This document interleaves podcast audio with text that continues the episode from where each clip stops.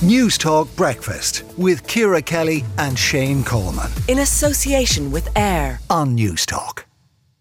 Now, regional inequality in Ireland is now at its highest level since records began. That's according to new CSO statistics published yesterday. And John Moran is a member of the Limerick Economic Forum and he joins us now on all of this. Good morning to you, John. And listen, thank you for speaking to us. I know you've been off the airways for a while with your health. Good morning, Karen. It's great to be back. So thankfully, everything seems to have worked out well. Del- I'm delighted, so. delighted to hear that. Uh, genuinely, um, are we too Dublin centric? Is is that your view? Well, look, we know we're too Dublin centric, right? The, the real issue is, is, is what should happen now.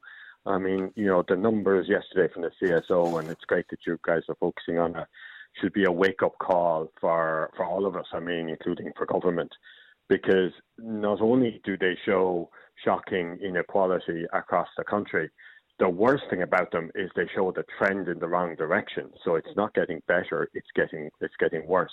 And I think I heard some of the comments that have been coming in in the you know from listeners, and I think an important point that is is about this study is that it focuses not on where people live, but on people where people work, and and it clearly shows that look. But for example, if you compare somebody that's trying to figure out whether they go work in Longford or work in Dublin, they'll get 75% more money on average if they work in Dublin. And, and so even if they want to live in Longford, that creates this horrendous life system where, for the benefit of their family and kids and whatever, they feel like they've got to get on the road in the morning and get into Dublin to work and get back home in the yeah. evening. So it's just you know it shows that, some real structural sounds, problems in the country. That sounds quite like a like a huge disparity. It, it does, but when when when I drill down into it, Donegal has the lowest levels of disposable income per person. It's nineteen thousand euros per person per year, and Dublin has the highest, twenty five thousand per person per year. So there's six thousand between those two, which is five hundred quid a month, hundred and something euros a week.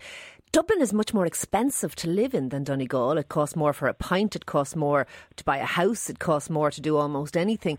So actually, the fact that you like, I made the point earlier, John, that if you're a public servant, for example, and you live in Donegal, or if you live in Dublin, you'll be on the same money, but you'll be much better off in Donegal because it's cheaper to live there. So, so the inequalities financially exist, but it is cheaper to live in the country.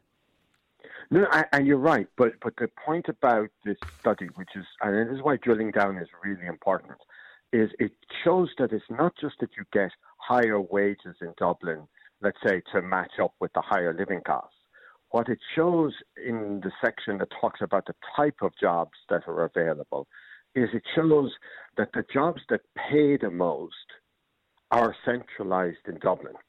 So if you want certain careers in our country, the only place you can work is in Dublin to earn those. And so while you're right about a public sector worker yeah. who happens to be a teacher, the point is that every Secretary General of the government departments are based in Dublin and and so you and IT and communications, which is and that, and, that, and you're right about that, of course. But the difficulty is, is how do you deliver a Facebook in Offaly? How do you deliver? And Charlie McCreevy, in fairness to him, tried to to to, to float decentralisation and, and, suggested public servants should all you know work from from various rural parts of the country. It didn't work at all because th- those public servants didn't want to go. They chose not to go. So so you can't really impose on people where they should live or work, really, can you? Absolutely not. But there are two things. I mean, to me, there's kind of two ways you need to analyze this, and that's what government should be doing when they see these kind of numbers, right?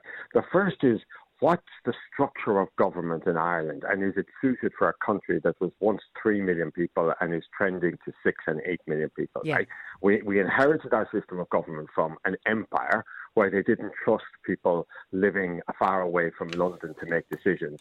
And we, we adopted that, and we have one of the most centralised systems of government in the democratic world, which is why people who live in other places than Dublin feel like they're not being listened to, feel like they're not being catered to. The second thing then is what decisions are we making out of that type of government? And not surprisingly, when you look at the decisions that are being made, they tend to suit the people making those decisions who also work in that particular place, right? In, okay. And so, you know, It, it, yeah, it's and, a question and of. Oh, that's I know right. you're right, and human nature is such that we tend to make decisions or see things very much from our own point of view, and, and we do that. One of the things I know that you've said is that we're we're much less decentralised as compared to other European countries. But is that not apples and oranges? Like we're so small compared to France or Spain or Italy or the UK or Germany that they they would have a big city, which would be the equivalent of uh, our Dublin, like Berlin or somewhere and, and the hinterland around that would be developed. And then they would have rural areas, but they'd have other big cities. Is it not just that they, because they're so much bigger, have more big cities, but we are tiny? We're, we're like the size of a province in, in France or a province in Germany rather yeah, but, than a country. But, but these are choices. These are choices, right? So you compare France and Germany or indeed France and Italy. They're very different countries. France is incredibly centralised in Paris and has spent the last 10 years trying to build up cities like Montpellier and Toulouse and, and, and Bordeaux. Germany, on the other hand, has Hamburg, it has Munich, it has Frankfurt. It's, you know, so the big countries are structured differently. More often than not, they don't have government and their big commercial centre in the same place, yeah, so with the, the exception the, of the UK, which we know, right? But but small countries like take the Netherlands, right, which which has lots of different cities, all of which are very attractive places to live. And so the, ha- the Hague and Amsterdam, uh, obviously Hague, the Hague, being Amsterdam, Rotterdam, yeah. no, I, I, right, and, and, and so what happens then is that you don't end up with this concentration of opportunity in the one place, with the result that everybody has to live there and houses get more expensive. Yeah. What's also crazy about this is that you see in it that the other cities are doing better than other parts of the country. Okay, so so we can see the solution there. The solution. Yeah, no, developing our, our, our, our, regional cities, I think, is part of the, the, plan. Unfortunately, John, we're going to have to leave it there, but it is a really interesting conversation, and we do appreciate you speaking to us on it. That is John Moore, Moran, there, member of the Limerick Economic Forum, um, and former Secretary General, of the Department of Finance as well.